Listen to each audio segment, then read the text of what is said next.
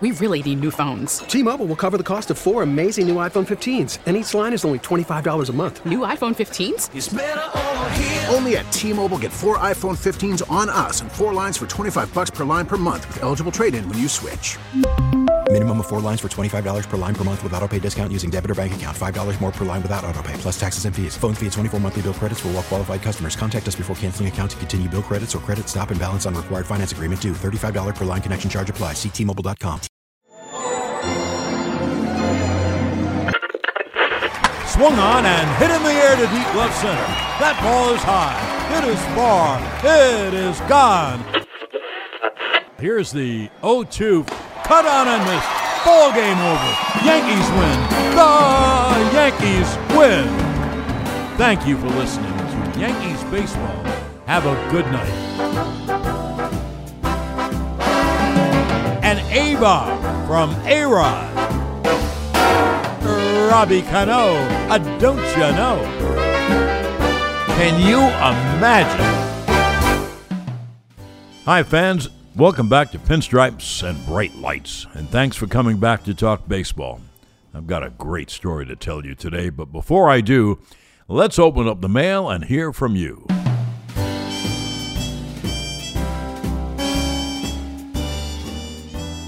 Don from the Bronx. Dear John, having grown up in the Bronx near the stadium, I'm a huge Yankees fan.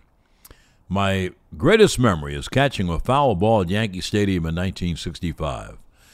My father knew Bob Turley and had the ball signed by the 1965 Yankees to include Mickey Mantle, Whitey Ford, and Roger Maris. Wow. Although there's some wear and tear, it's my prized possession.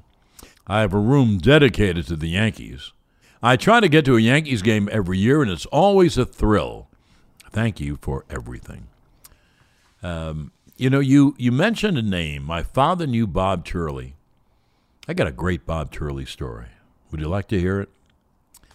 I mentioned this to Turley himself. He's, he's gone now. It was, um, it was great for me, and I think it was pretty good for him, too. In 1958, the Yankees were playing the Braves for the second year in a row in a World Series. They had lost the previous World Series in seven games.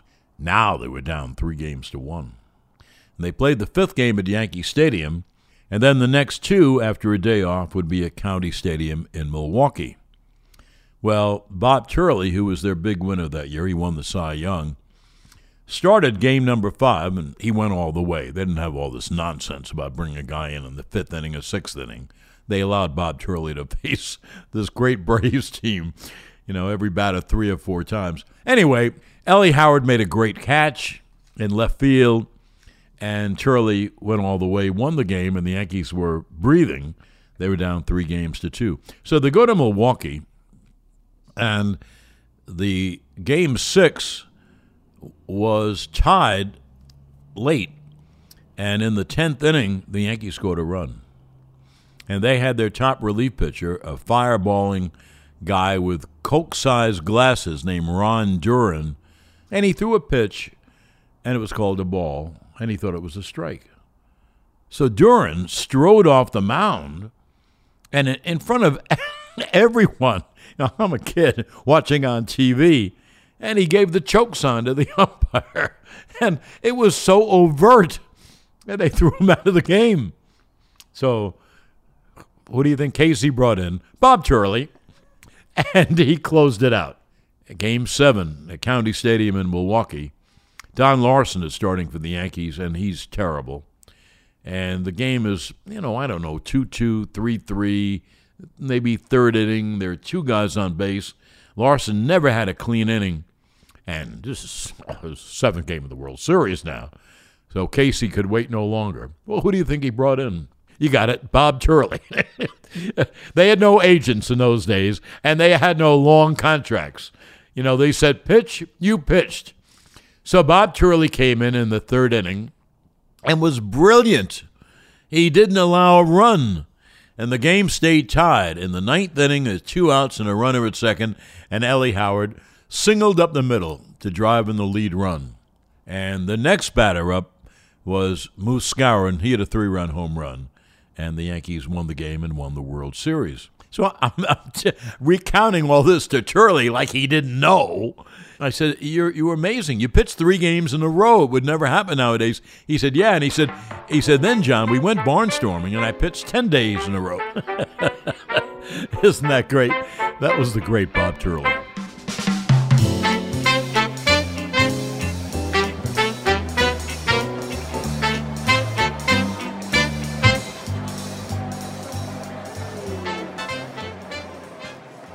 The year is 1941.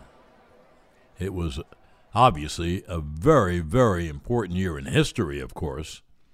You remember President Roosevelt, a day that will live in infamy, and the United States joined the Allied forces in this collaborative effort to defeat Japan and Germany in the worst world war of all time. Well, it also was a big year in baseball, 1941. Uh, Joe DiMaggio hit 56 great games and set a record that obviously hasn't been equaled. You know the odd thing about how great DiMaggio was?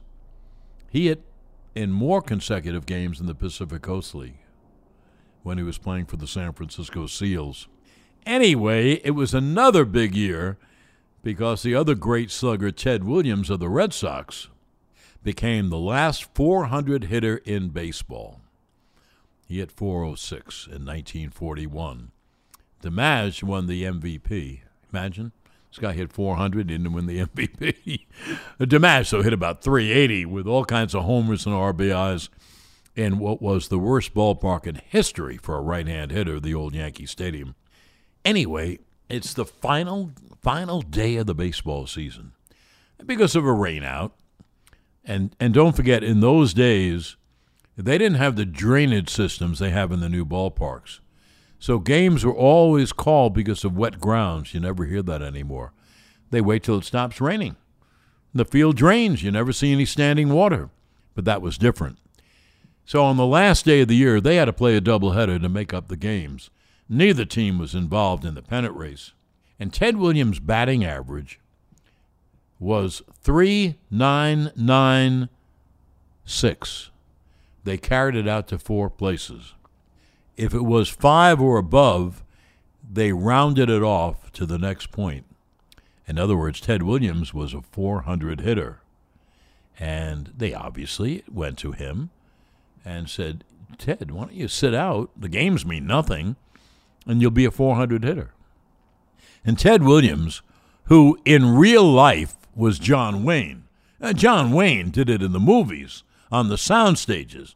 Williams was a fighter pilot for the Marines in two wars, World War II and the Korean War. I mean, he was the John Wayne character, but in his case, it was in real life. And he said, um, I'm not going to hit 400 sitting on the bench. I'm going to play. So he comes up to bat. This is at what used to be called Shibe Park. The venerable Connie Mack, who owned the team and was its own manager, Cornelius McGillicuddy, Connie Mack, was the manager. And the catcher for the Phils was a fella named Frankie Hayes. Anyway, Williams comes up for the first time, and Hayes says to him, Ted, we're all pulling for you. We want you to make it. He said, but we have to pitch it straight. He said, Mr. Max said, if we don't, he'll run us out of baseball. And so Ted Williams dug in, this great left hand hitter. And in the first game, with 400 batting average on the line, he went four for five. He hit three singles and a home run. Now, his batting average is over 400. They tell him, well, you can sit out the second game. He said, I'm playing. In the second game, he went two for three with a single and a double. In 1941, the last 400 hitter in baseball, and he wound up hitting 406.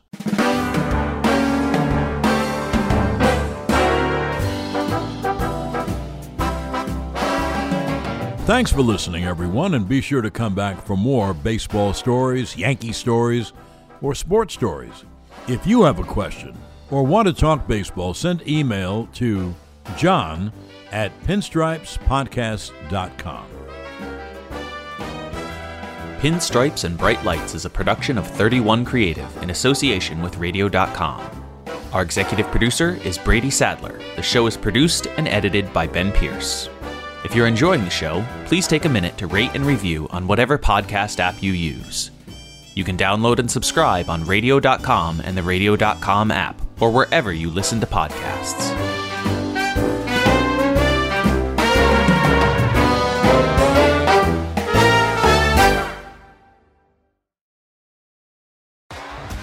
T-Mobile has invested billions to light up America's largest 5G network from big cities to small towns, including right here in yours. And great coverage is just the beginning. Right now, families and small businesses can save up to 20% versus AT&T and Verizon when they switch. Visit your local T-Mobile store today.